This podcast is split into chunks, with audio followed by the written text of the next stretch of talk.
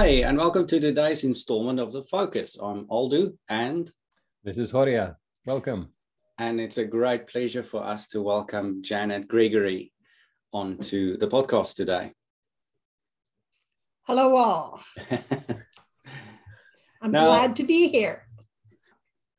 We're looking forward to chatting with you today, Janet. Now, Janet, we've known each other for a few years. Um, mm-hmm. Do you want to take a guess at how long um, we've we've known one another? I think I'd have to go back and check my first uh, trip to South Africa. Isn't that? I think that's when I first met you.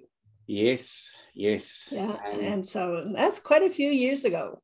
Yeah, it's uh, probably close to between 10 and 12 years ago. That's, I think so. I think so. Yeah. Long time. And um, the reason why we asked Janet on today's uh, pod- podcast is that Janet was one of my first mentors in, uh, in the agile space. Uh, I came from a really strong testing background, and Janet was actually the person that helped me to move out of the traditional waterfall thinking into the agile thinking. And a lot of the stuff that she's actually helped me uh, to understand has been captured in a few testing books. So, and I've had the privilege of being asked to collaborate on two of those testing books that Janet and Lisa Crispin authored. But I'm not going to go into that. Um, the reason why Janet is, is on with us today is that she's got lots and lots of experience in um, dealing with all things uh, agility and testing, and we're going to explore how she's seen, how she's experienced and seen um, oversight and oversight um, behaviors uh, in the real world out there. But I'm not going to, tell about Janet's experience. We're going to give her some time to actually share her river of life with us. Janet. River of life. What a great um, phrase. I, I, you know, I've never heard that before, actually. River of life. So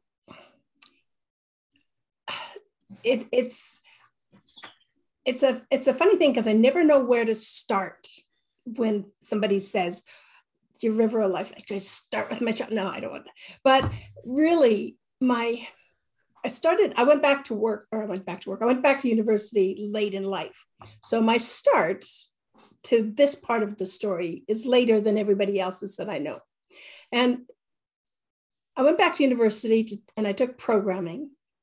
Although when I took programming, I knew I didn't want to be a programmer forever.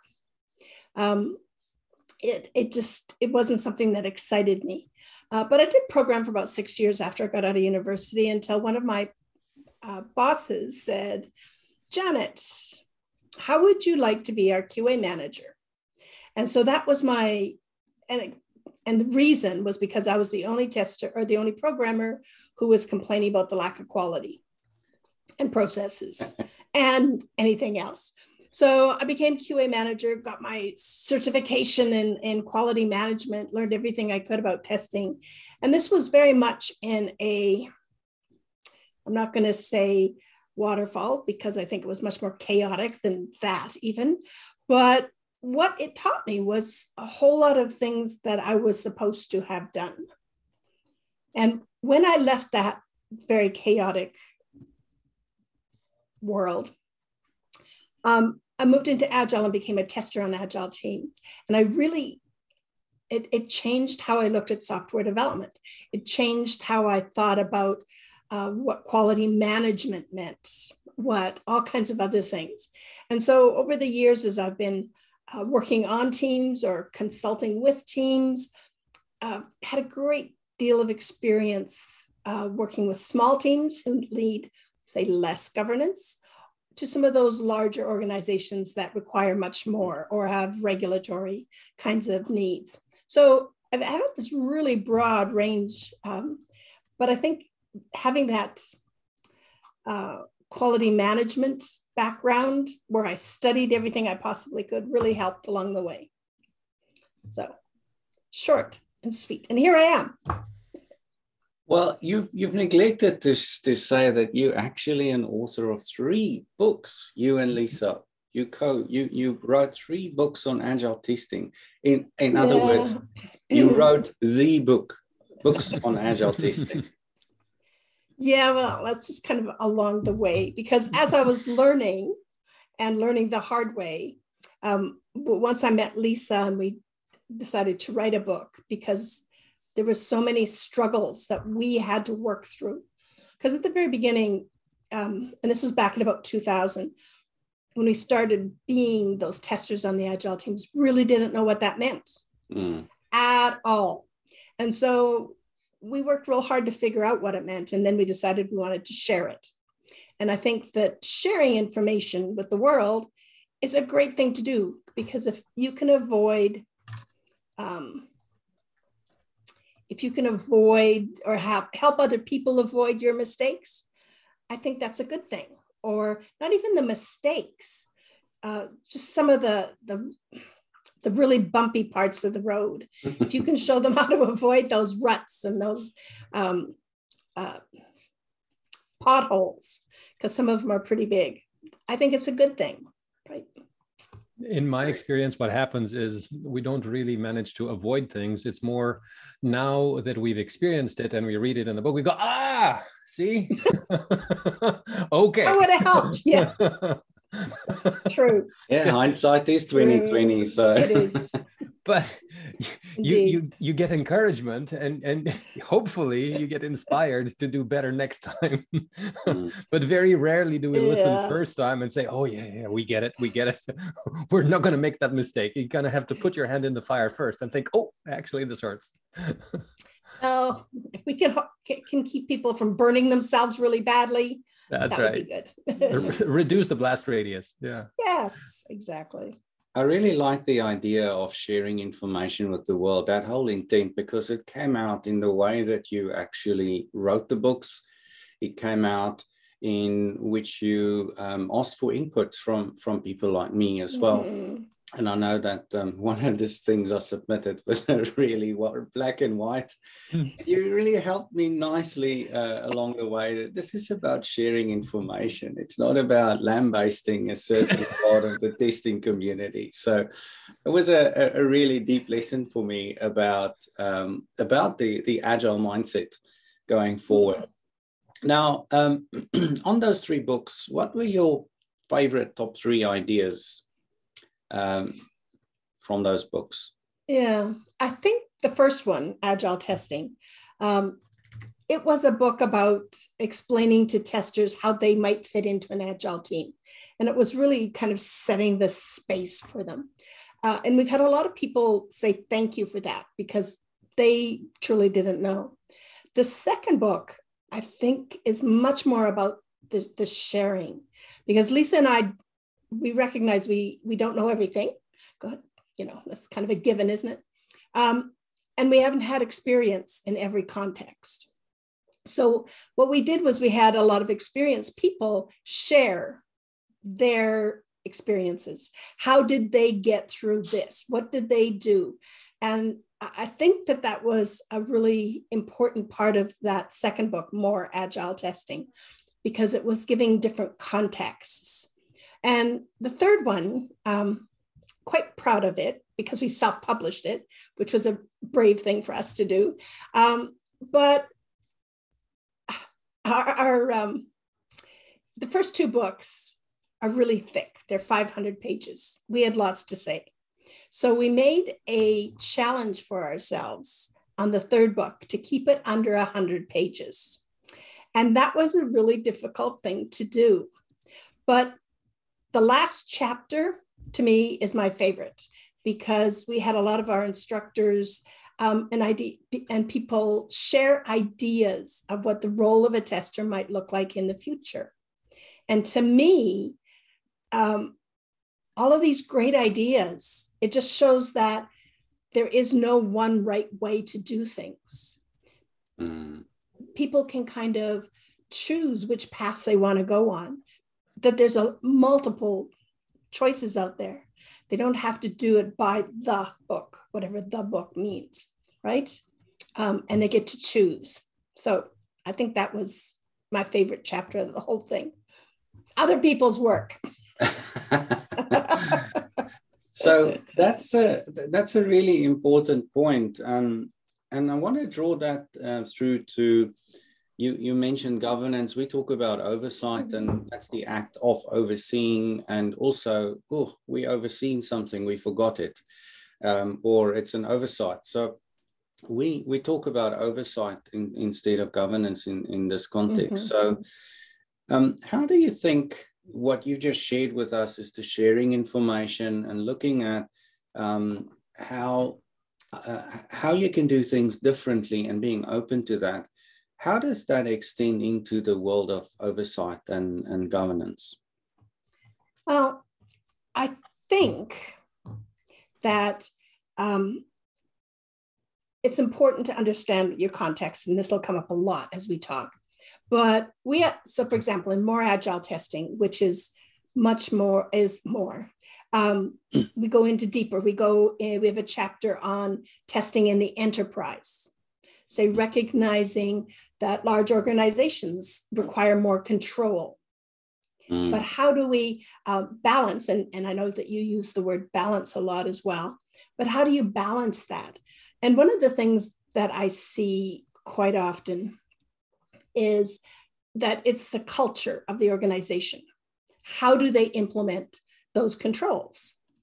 Right? Is it the bottom, you know, from the top down and say, you know, um, this is how you're going to do it? Because I think that's what causes, say, tension between different people, different parts of the organization. Um, I, I, think, and in our, our chapter on large organizations, we talk about um, that it's important that they have controls for consistency sake mm-hmm. because you don't want every different delivery team using different tools it just it's not sustainable right um, but i think over the years um, organizations develop those different controls as the company grows um, they try to solve specific problems but they're reluctant.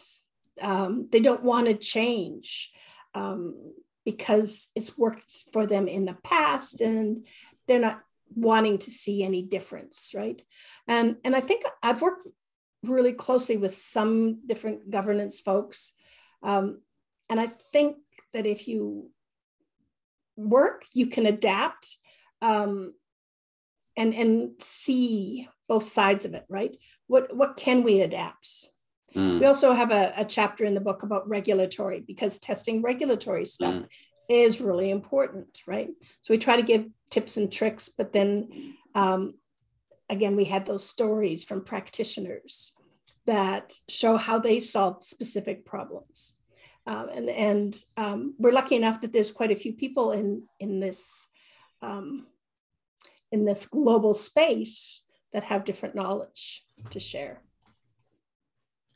So you've touched on, yeah, very much, and and you've touched on quite a lot of things that uh, we will either have battle scars of ourselves or that resonates quite strongly. The the thing about context that you touched on um, is really important, um, and a lot of the stuff that we do when we help uh, with with solving these oversight challenges with with organizations is to co-create that, is to um, mm, approach yes. it to look at where is the the the, the, the communal ground? Um, you you noted you you've seen the technique that we've used uh, using polarity mapping as an approach, but that's given us quite a lot of headway in order to work together um, and remove the us and them uh, biases uh, mm-hmm. out of the equation. Now, I want to talk a little bit further about that because we've seen um, many similar divides in the past. You know, many years ago, when I was in software testing, um, developers looked down at testers, as, and I was even accused of being a failed programmer at some stage, simply because I chose to graduate into testing from programming.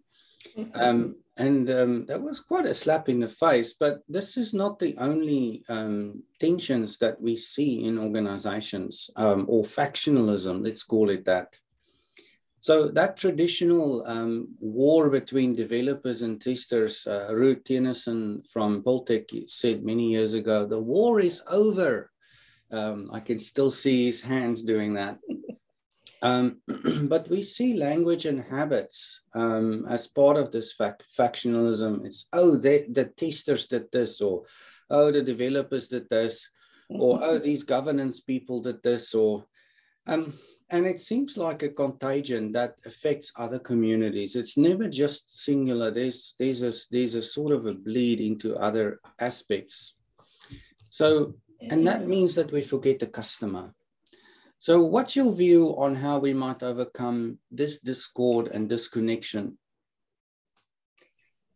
It's uh, so when the the tester developer relationship one of the things i just i just uh, finished a talk uh, at a conference a couple of weeks ago um, a developer that i work really closely with we we act our talk was actually about um, our experience how we started in a very bad relationship but how we grew and how we learned to work with each other and, and now have developed this tremendous amount of trust um, but I think it's about um, being able to see other people's perspective, mm. right? Um, I and I just finished watching uh, about two hours ago a really interesting webinar.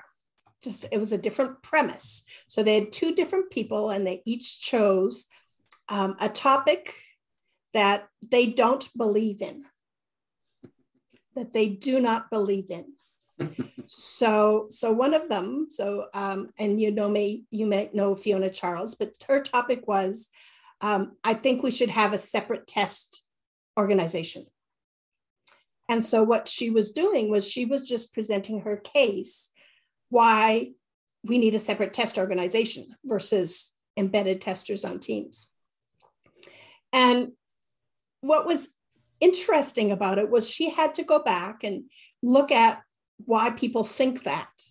And she was using those kind of arguments. Uh, and at the end, they, they asked both of these people to say, So, did it help change your mind at all by going back and, and saying um, all the arguments that you don't believe? And, and both of them said what it did was it, it helped them to maybe think there were grains of truth in some of the things that were there before, but maybe we could, um, instead of throwing everything out, maybe there's something that we could pull in and change how we work and do it a little bit better, right? Um, so, what if we started doing, like in our course, we have uh, the course that we that I teach, we have different people take different roles mm. on the on the team and sometimes the biggest takeaway is gee, I didn't know the product owner had such a hard role. I fell into the developer traps, just like that developer always does. What if we could do more of that? What if we could um, maybe not do other people's jobs, but spend more time pairing, mm. learning from each other?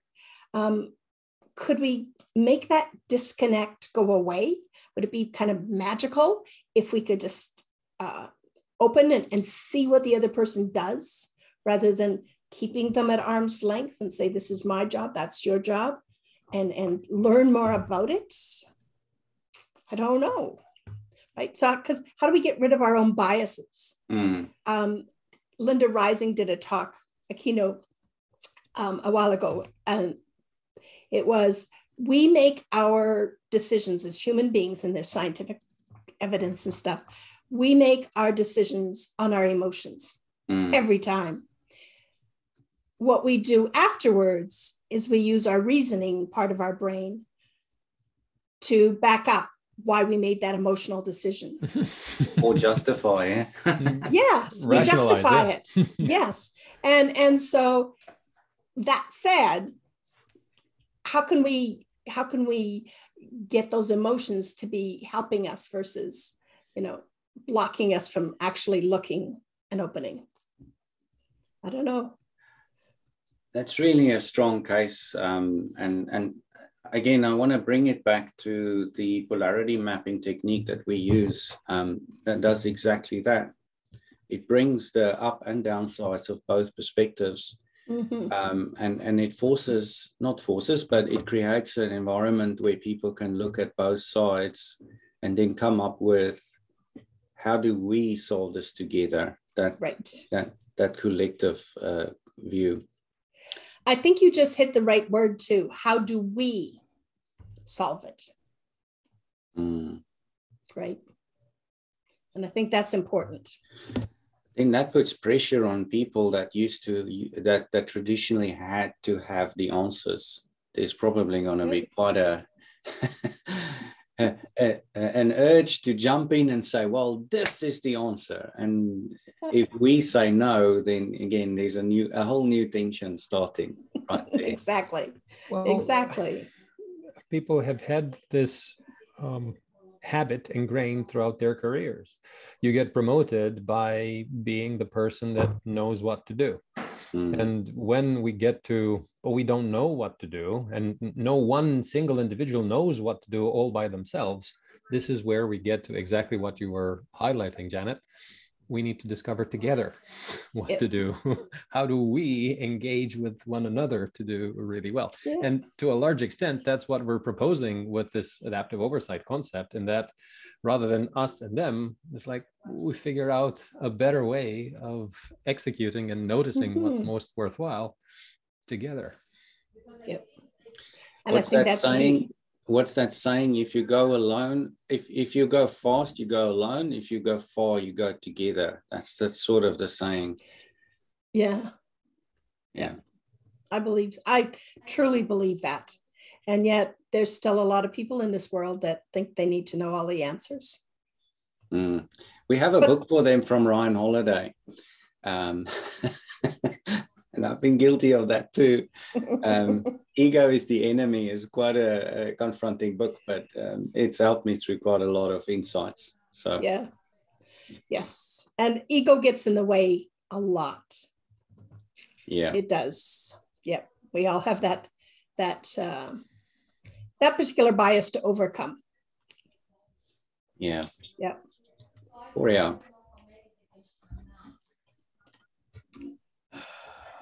Now,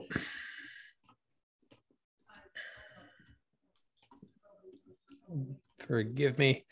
Um, I'm struggling with technology a little bit, but that's fine.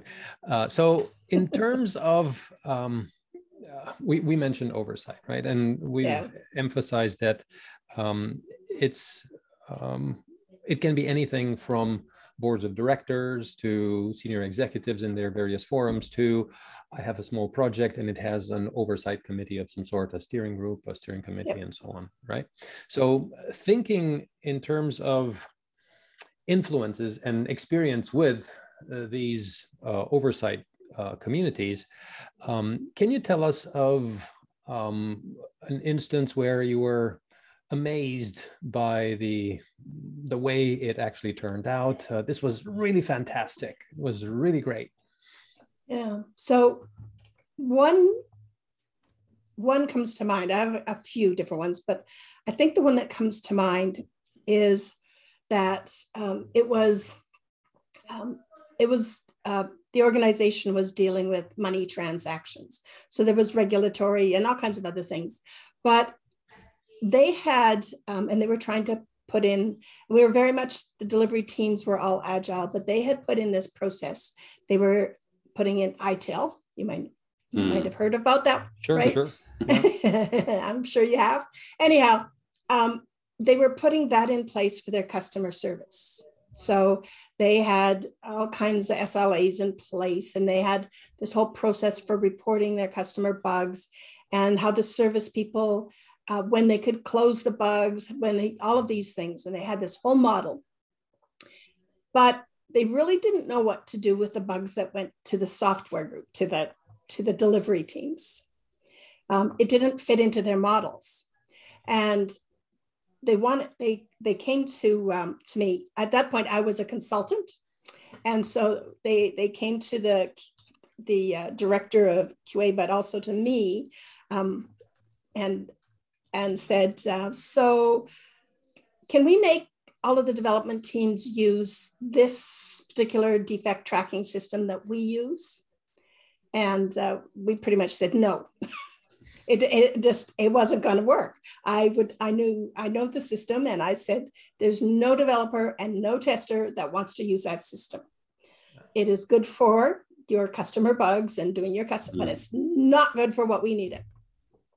Well, they kind of step back and, and put their their their uh, defensive hats on because they thought they'd solved the hat the problem. And and so I thought Janet okay step back get rid of that ego get rid of that thing. What can we do to make this work?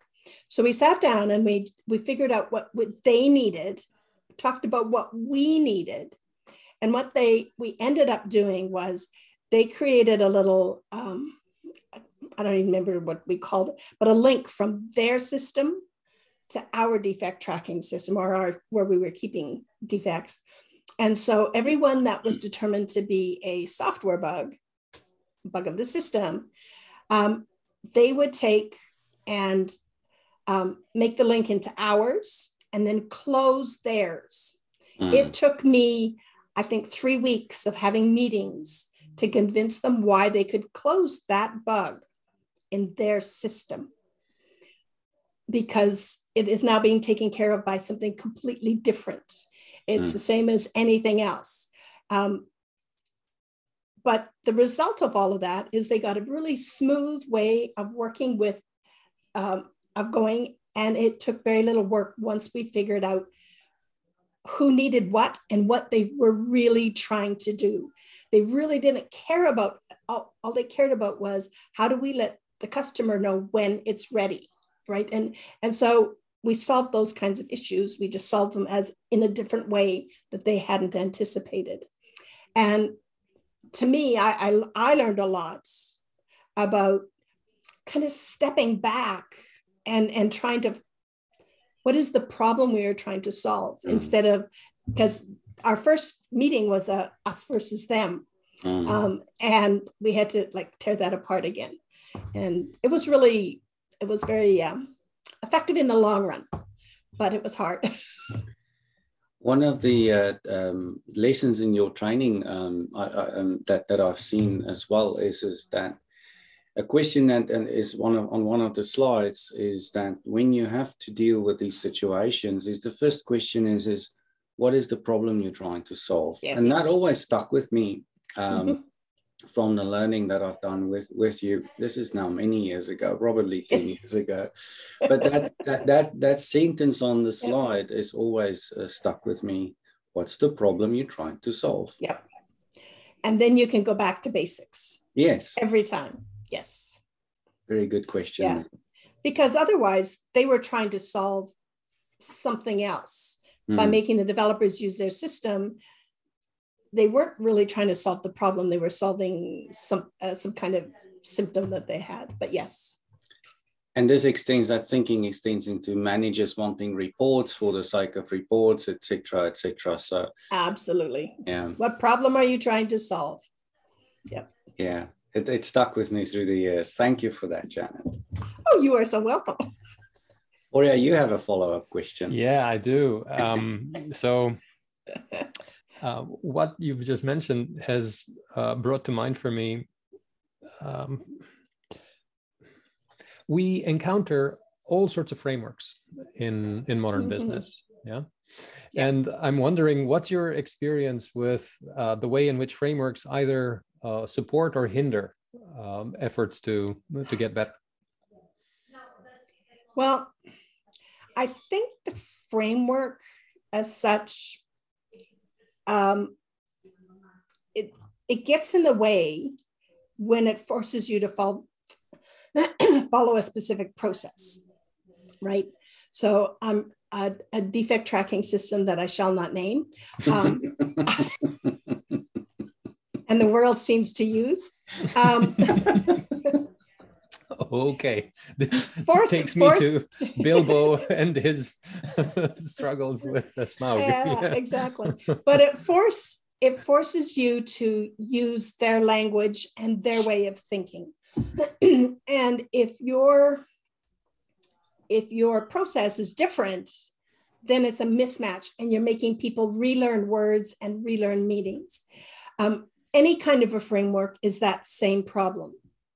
If it forces organizations to change the way they do business um, in a bad way, it's not helpful. So I like to tell people figure out your process. What, it, what is it you do? Where do you want to be? What is kind of what's your goal? What are you trying to solve? And then pick a framework that helps you get there, right? Is it, can it adapt to your needs or is it plunking it down and saying, you know, this is what you must do? And so frameworks that help us, I think is an important thing, right? Um, if it's too onerous for people to do or teams to adapt or to adopt, I guess is the word I want, um, people will work around it. Mm. Uh, people are really good at working around things. And so, any framework, you don't want that happening. You want them to use the benefits. Um, and so, I think that when you have um, the checks and balances that make sense, that's what you want. Can, can I figure out my context and what's the best way to use this for us? But what I found in the past is that if there's too much of that, management doesn't like it because it makes them think. and they don't necessarily want to think.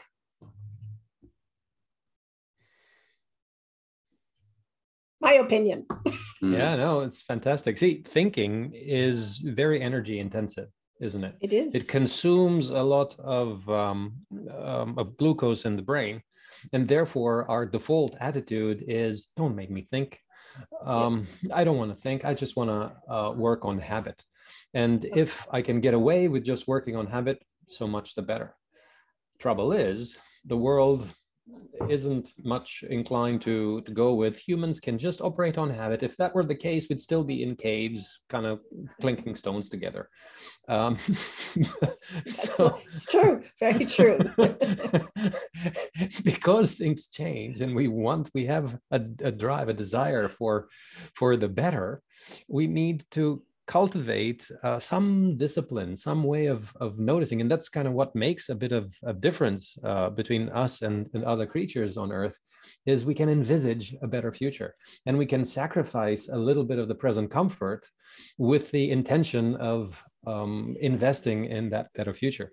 And I'm wondering, uh, what are your um, suggestions or experiences or recommendations as to establishing better discipline so I think it's, I, am going to, so make a difference between self discipline mm. and uh, discipline enforced by others, right? So, what we want in our teams, uh, our knowledge workers, is self discipline. Can they have guidelines? Um, I've heard some people call them um, um, guardrails. Mm that we operate in between or within. But the the other parts that fitting there is our self-discipline of our team, right? And and working together as a team um, and individuals, of course.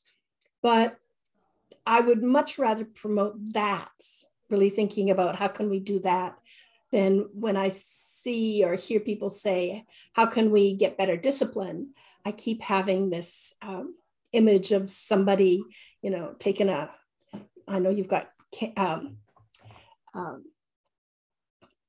a willow switch is what we would have used in the olden days in Alberta, a willow switch across somebody's, you know, behind saying, work harder, work better.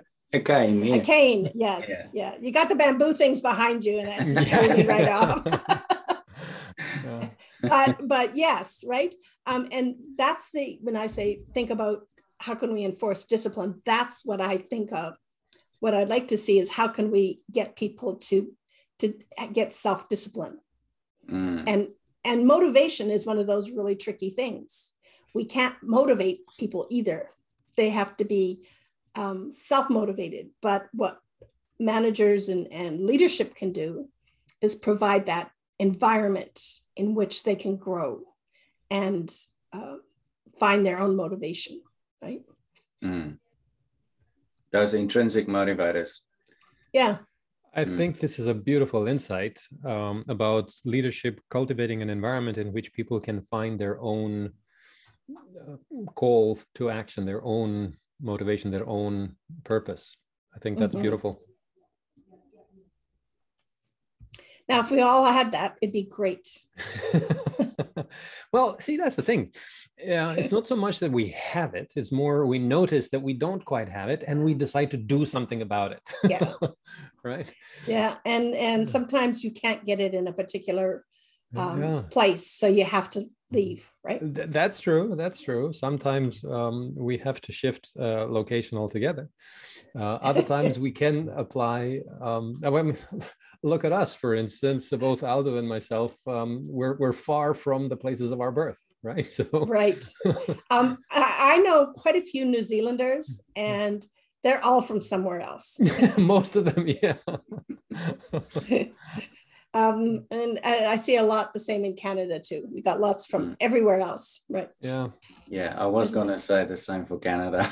yeah, there, there's a there's a few of us that are like third and fourth generation, but mm. um, they're they're uh, not that many it seems. So, but that's okay.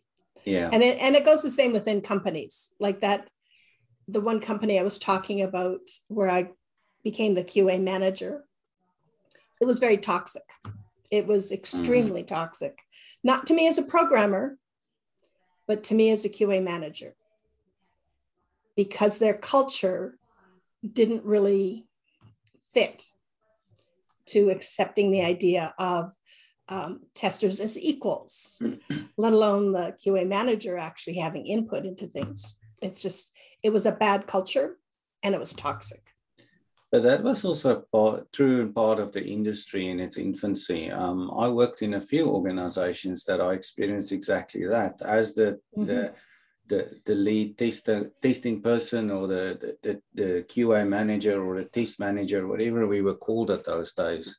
Mm-hmm. Um, I've experienced that as well. Um, I think it comes from the basic uh, thing that nobody likes being told what they've done wrong. Um, and that's true. That's true. testing but it, it, you, you start to develop and you start to learn how to handle those conversations. Um, the first mm-hmm. year or two that, that you keep getting pushback, you got to start thinking, hang on a minute, I got to find a different way to approach this. And um, personally, I found a different way to go walking up to a, a six and a half foot programmer and say, your code is wrong. Um, you know, you, you may find, find yourself stapled to the wall. Um, so there's a, there's a different way that I had to learn yeah. how to approach that, and I, I think that that lessons extends into the agile coaching practice that I've done. Mm-hmm. Just walking in as a coach into an organization and say, "Oh, you're doing it all wrong," it's yeah. not going to win you any friends and neither is the approach on how you uh, neither would the approach to um, the oversight people uh, or the uh, and it's a two-way street. Um, oh absolutely. accusing them of not of not knowing where their um, backside is from their elbow um, is is not going to win you any friends. And okay. also the other way around is accusing the team uh, doing the hard work and the hard graft um, not them not knowing what they're doing well, that's that's just going to cause a bigger rift. Um, yeah. Yeah. Yeah. I know that. So I said I had a couple of stories. The there was um, in one company that I was consulting in. Um, one of the struggles with the team was the security folks. They would come in at the end and they would test, and then they'd make the team fix a bunch of stuff. And so um, I went in I, when I was there. I went into the security folks and I said, I asked them what their biggest issue was with the delivery teams, and they pretty much said, "Well, they're idiots. They never think of security. They're just they're not. They're just yeah, well. They had lots of good words. I won't repeat, but anyhow, so by the time I left, um, they were actually talking to each other the security folks it, it, was you know it was okay okay um, the security folks, because I made a couple of really um, small recommendations and, and ideas, planted a few seeds. Um, but this, by the time I left, the security folks were designing a course to give to the programmers to so that they could start programming with security in mind. Mm. Right. Um, and some of the security folks were starting to attend the planning meetings so that they could talk about the risks and other things, right? And they were spending time with the testers to teach them how to look for vulnerabilities. And so that approach, how do you approach it, um, is a huge, a huge thing, right? I kind of come in with with no expectations, but just starting to do some seeds and and then it grew and um, i'm sure they would have bumps along the way but mm-hmm. you know even like the security folks i know were still tested after but i can imagine the improvement in their approach that story has triggered a thought now um, with me is i'm increasingly getting the um, what do you call it? I'm, I'm increasingly getting certain that oversight and governance is not about oversight and governance, it's about people. Um, yeah. I'm, I'm getting more and more the idea that it's more about the people than it is about anything else. Um, we we work with people at the end of the day. Um, the software is just uh, or or whatever it is that we work with. Um, the products, yeah. Yeah, but it's actually the people that build it. Thank you. That was a, a big insight. Again, keeping uh, I'm keep, keep getting that that recurring theme here. Horia. Yeah. So um, I loved very much uh, the way you've um, described the initial enmity with the security team and uh, not only that, but the fairly natural frustration uh, that the uh, security people were expressing. And they were demonstrating that frustration by using fairly sharp language, shall we call it. Yeah. so um, in our um, research, um, we call these things triggers. Um, we, we can notice um, indicators mm-hmm. that tell us, aha, something is amiss. Uh, you know, yeah. very much like uh, something being rotten in Denmark, kind of thing. Yes. Yeah. um, so um, your your countermeasure for this was to was to gently nudge the environment such that the people consider uh, a reframing and a reimagining of the collaboration right mm-hmm. um, we find um, for instance habits like uh, uh, a no they day. In other words, uh, what if for a day we make the word they um, a swear word and we have a swear jar, right? So, in other words, we don't um, uh, refer to anybody in our organization as a they, right well, well it's it's us not uh, they are doing this to us they are idiots they are not uh, paying yeah. attention to us and so on so there's not an us and them because ultimately we're all in the same boat, mm-hmm. uh, as the Kiwis put it, in the same waka. Yeah, same, same canoe. Yeah, yeah. exactly. So um, ultimately, if I do really well and you do poorly, and we're in the same organization, that's not helping anybody because ultimately, doesn't help anybody. Exactly. Our customers yep. are the ones that suffer. So us being very uh, sort of um, upset and, and nicely entitled to, to our uh, fury to say, "How dare they ruin it for us?" Yeah, it's like, no, no, yes. no, no, no. it's not they, and they're not having anything against us. it's just yeah. we haven't figured it out together. It's it's a failure of our ingenuity as to how mm-hmm. to do this better uh, together. So I yeah. think that was that was actually uh, phenomenal, and um, what it brings to mind is this possibility of keeping an eye on the flow of value to the customer. Because if mm. we remind ourselves of why, why are we doing this? I'm not just here to make my silo shine, right? My department is fantastic.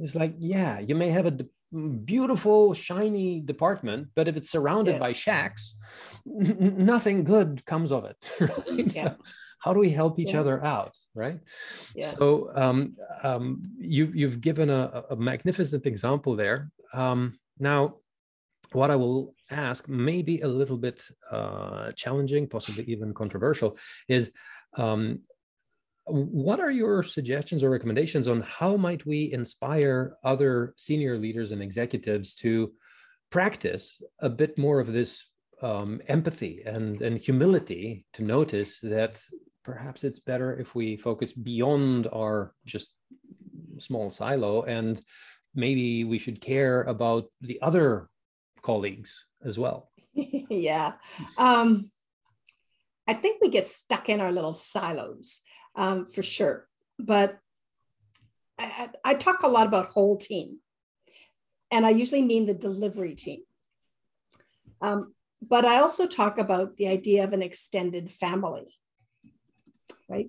Um, because they all have influence on us, um, and we need to consider the the you know the governance of security.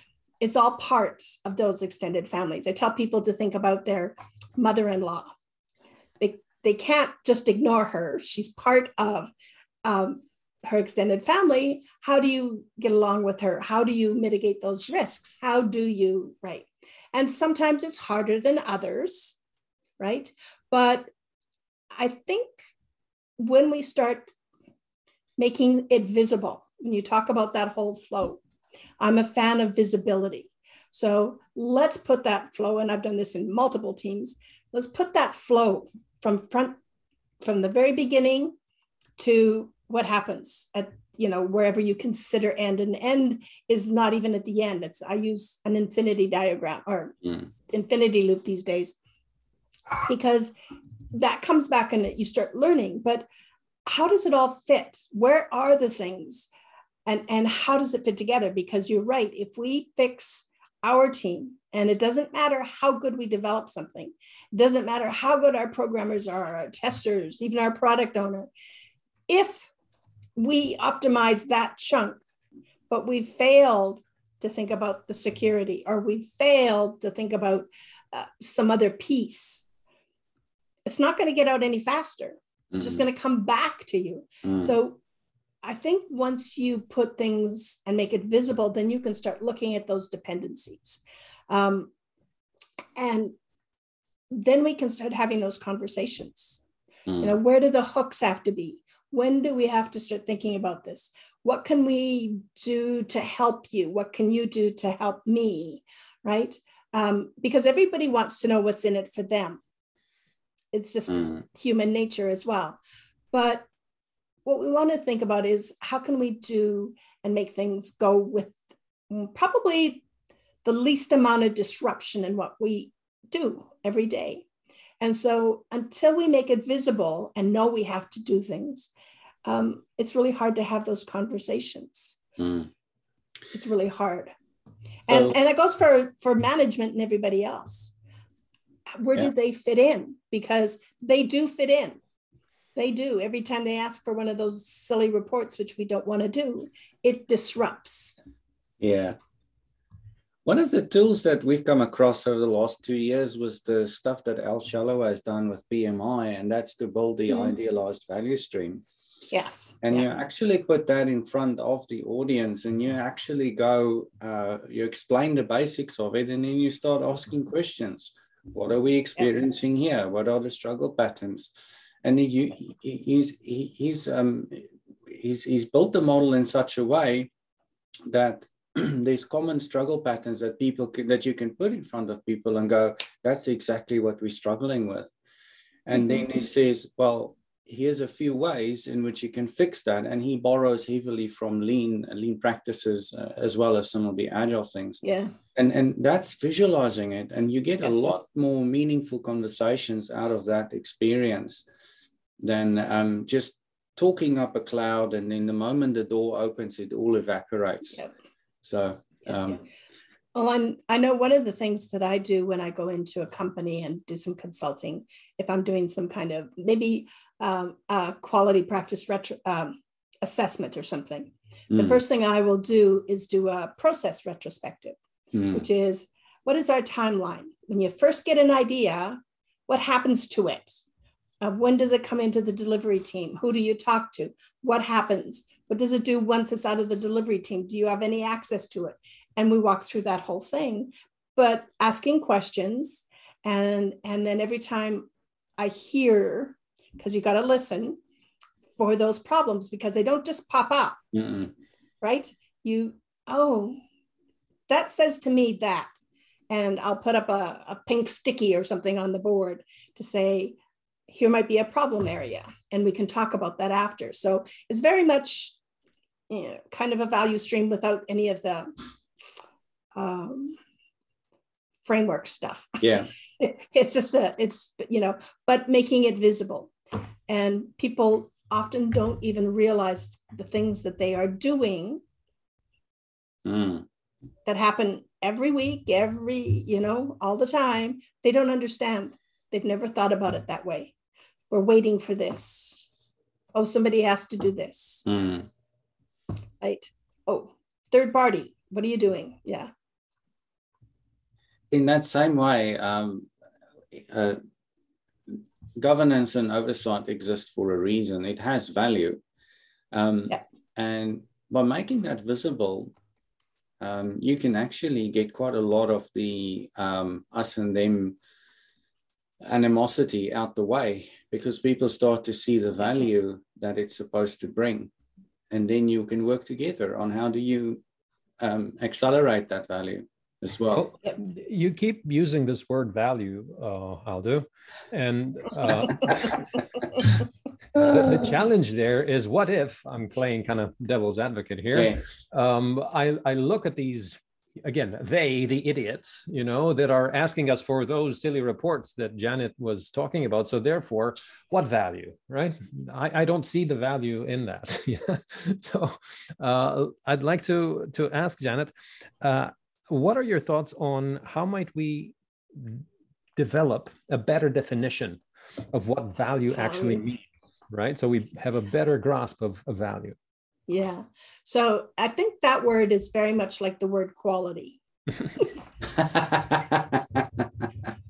and it's been a philosophical discussion for many, many years. Let's be controversial. Go for it. right. And so, value, uh, you know, I've heard people measure it by, um, and every time I'm terrible at um, three letter acronyms. I just, I never remember them. They just don't stick. Um, it's like mnemonics. They don't work for me hmm. either. Um, so every time I hear N, NPV, net present value, net present, whatever. Yeah. um, and yeah. they say that, yeah, they measure it by that. And I go, okay, that means nothing to me. I don't know what that means. So value, so quality, so the one the one definition of quality that people say, or not they use the most, shouldn't say they say, but is Jerry Weinberg's, which is it has value to some person. Mm. And there's that value word, right? So it has value to some person, but there might be 15 different stakeholders you need to think about. So it's not a good enough, to me, it's not a good enough um, uh, definition. I, I don't think that the word value, the word quality can ever be defined in one sentence or two sentences. Because value is and i've done a couple of i've done a couple of talks on these particular things. So, so value might depend on the price right? I use coffee. So i got tea right now. But if i'm having a, a, cup of black coffee from the garage and I pay 50 cents for it or a dollar. Um, how do I compare that to a $5 coffee at Starbucks? What, what is the value? What is the level of quality? Perhaps they use exactly the same bean, coffee bean. And really, they probably taste exactly the same but I'm paying a dollar at a gas station and $5 at Starbucks. Is there a value difference? Are people getting more out of the Starbucks that they're willing to pay for that? Is it a higher level of quality? you know and so when you start talking about value and you start talking about quality there's so many more dimensions i think you have to just expand yeah well one of the greatest challenges with value is it, for some people you can almost hear when they say the word value you you hear ka-ching ka-ching ka-ching it's money yeah. right and um, yes. this this mental habit because you were talking about npv right and you think what the heck npv yeah but the thing is npv as soon as you say npv that has deliberately a financial bent to it and that's it, it yep. right so what if you're talking about a social uh, service context. Exactly. how do you quantify that right? Yeah. Less people going hungry less people potentially getting ill or, or even dying mm-hmm. right? For yep. lack of this or that or you know um, uh, safer um, roadways and bridges and, uh, and and so on. How do you get your NPV for that? Well hold on a second if you want to yeah. quantify everything in terms of money whoa whoa it doesn't always whoa. go exactly it doesn't always doesn't. fit yeah no so no. Um, value needs more of a conversation now the thing is this gets us then into uh, who has the power yes.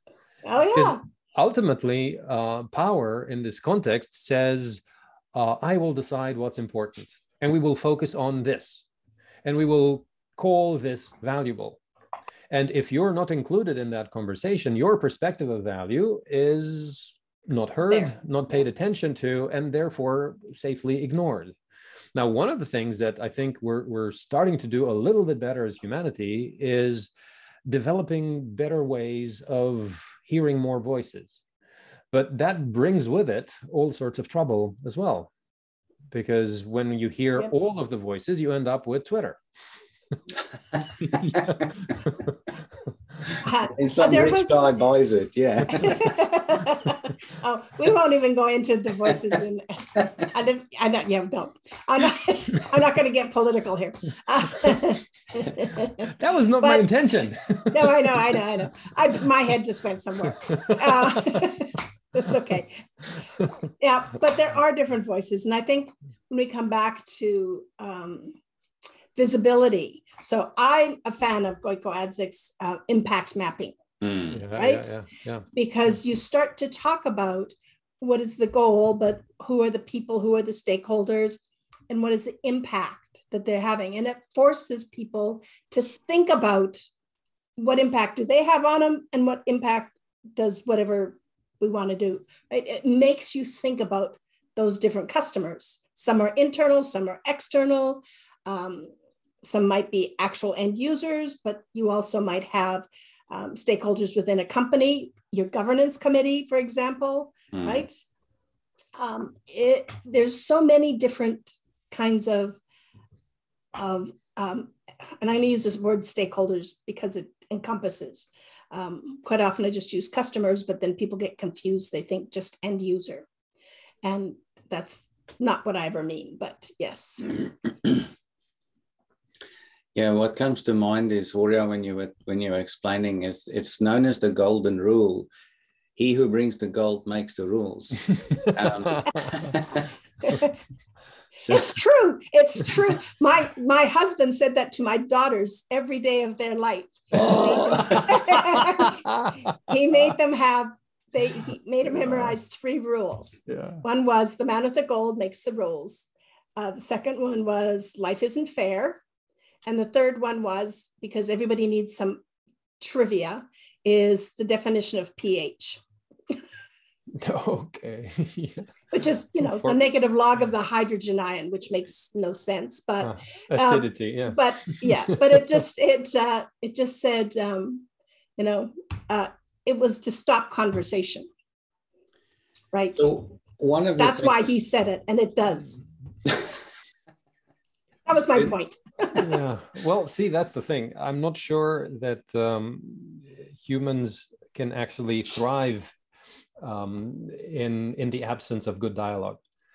Yeah. Because um, ultimately, uh, this idea of life isn't fair. Well, it's an interesting observation that life isn't fair, and it's true. I mean, uh, what does the uh, galaxy care that I've stubbed my toe? It's unfair. Yeah, everybody should care that I'm in pain, but nobody cares. or if they do, they don't show it.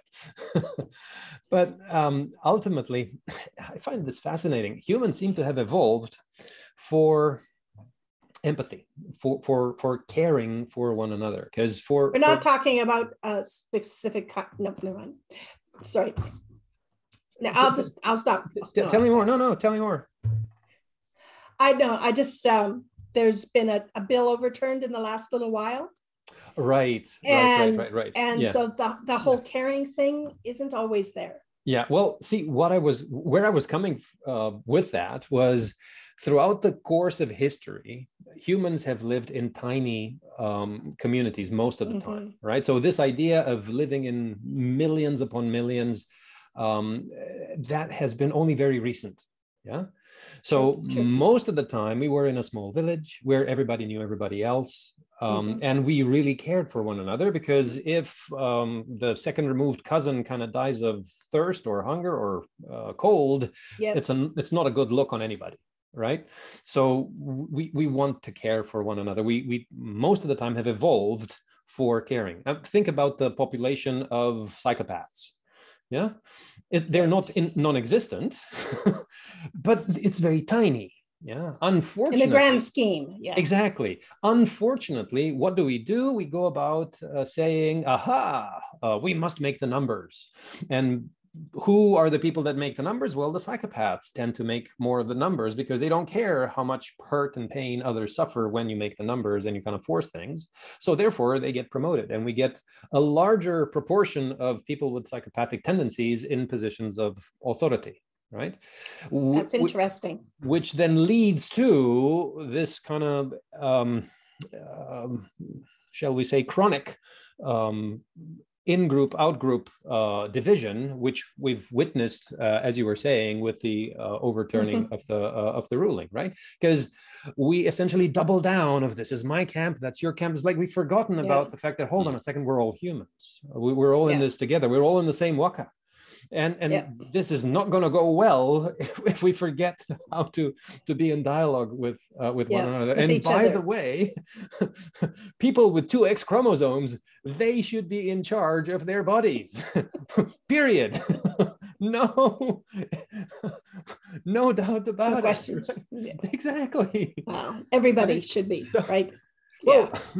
Unless it hurts somebody else well and and even then you have to you have to consider yeah. hold on a second what, yeah. what are we doing here right and what's good and and what's better and how do we yes. how do we agree on on that together Mm. Yeah? yeah? And how do yeah. we learn to redeem each other? Because that's what we've forgotten. We seem to have forgotten that it doesn't matter what you've done yesterday. It matters where do you go from you today. Do? Yes. Will you yeah. forgive the person that has hurt or harmed you? Or will you insist on justice, on vengeance? Yeah. Do we want to cultivate a humanity of vengeance, you know, John Wick style? yeah. right? Well, you killed my no. dog, so I'm going to kill everybody. It's like, hold on. Yeah. yeah. No, and and that's the thing. Even within teams, right? Mm. Um, if you don't get over that, if you can't learn to work with people, doesn't mean yeah. they have to be your best friend. Yeah. But you have to learn to work with people. There and, we go. And solve those the problems. What what problem are we trying to solve? Mm. Yeah. Yeah. Yeah. Yeah. Because essentially, when we were talking about uh, value, this this kind of comes to the surface uh, all the time. How do we develop in conversation, in dialogue, a better understanding of what it means for for more of us, rather than just a few getting most of the benefit and uh, the many kind of bearing yeah. most most of the burden? And and I think you have to. Um, also define then when you're thinking about value for whom mm. um, who is the majority. There's always going to, that life isn't fair thing. You cannot do it for everyone. Everyone mm. cannot possibly get every benefit from whatever it is. Um, so you're going to hurt a few people, but make it a conscious decision versus uh, ignoring them. And not only that, but I think uh, we need better imagination uh, because uh, th- yes. there's there's something as a zero sum perception, right? The zero sum mm-hmm. perception mm-hmm. is that if we're sharing a pizza, then hey, if I have um, three quarters of the slices, I have the bulk of it, and there's only one quarter of the slices left for you, right?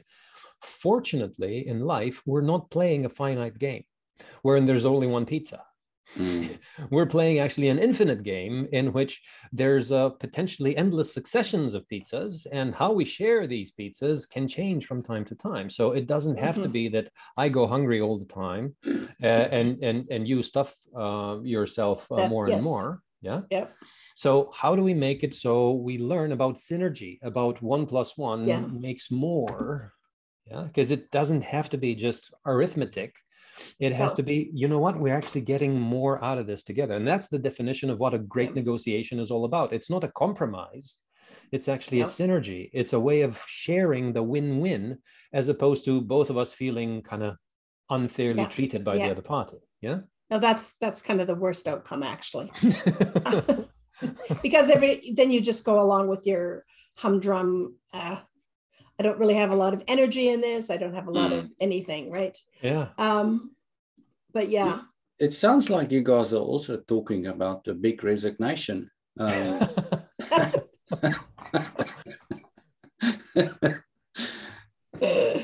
we got off to a whole new yeah. yeah. Yeah. So beyond zero sum sounds like a like a great uh, great topic to to wrap up on. Um, it's the ingenuity that I'm that I'm hopeful for for humans because uh, humans make stuff, humans imagine stuff, humans invent stuff. So um, I'll finish by asking you, Janet, uh, what are your hopes for us? Um, what are you hoping that we we invent, that we imagine for for a better tomorrow? Ah, ah. Well, I think, and I don't know if you can invent this, but I would like to see. Um, so the the other day I had two things happen to me. One thing that was really um, uh, brought me down immensely. Um, somebody had a conversation and and that that wasn't very nice.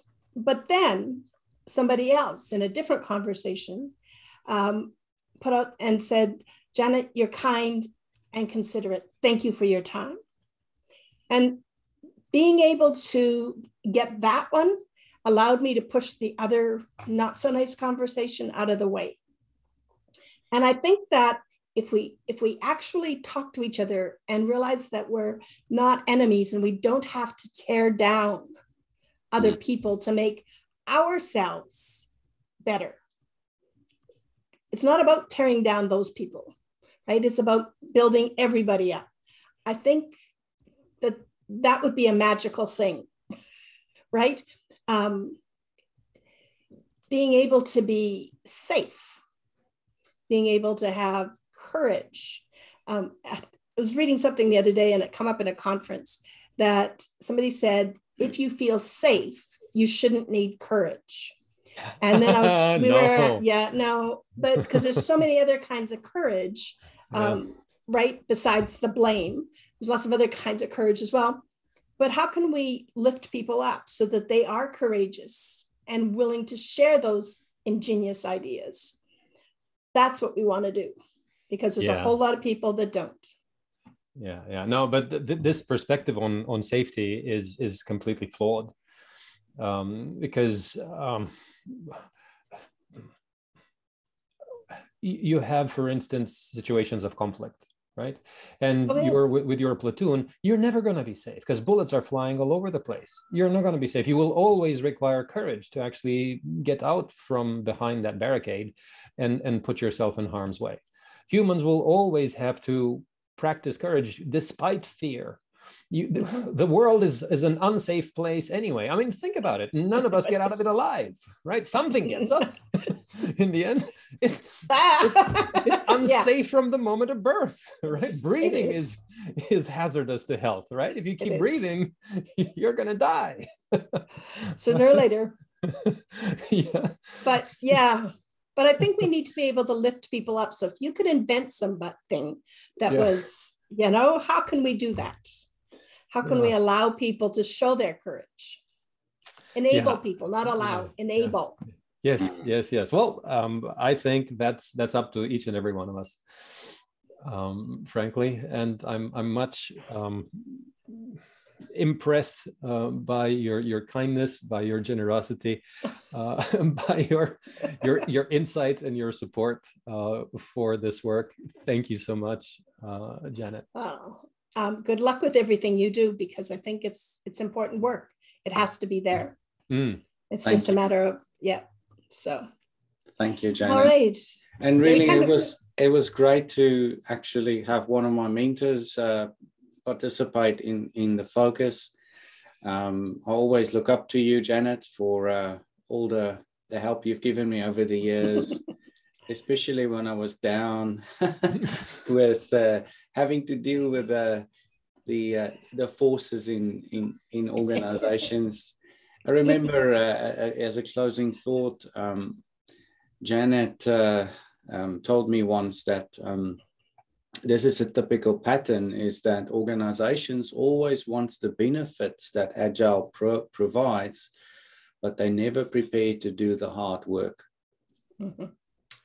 that was quite profound for me as well so yeah and it is a lot of hard work. Yeah. It is. Uh, yeah. It's been such a great pleasure janet. Thank you for uh, for joining us today. I'm aldo. I'm horia and thank you again janet. You're so welcome, and we'll see you soon. Bye-bye. Bye.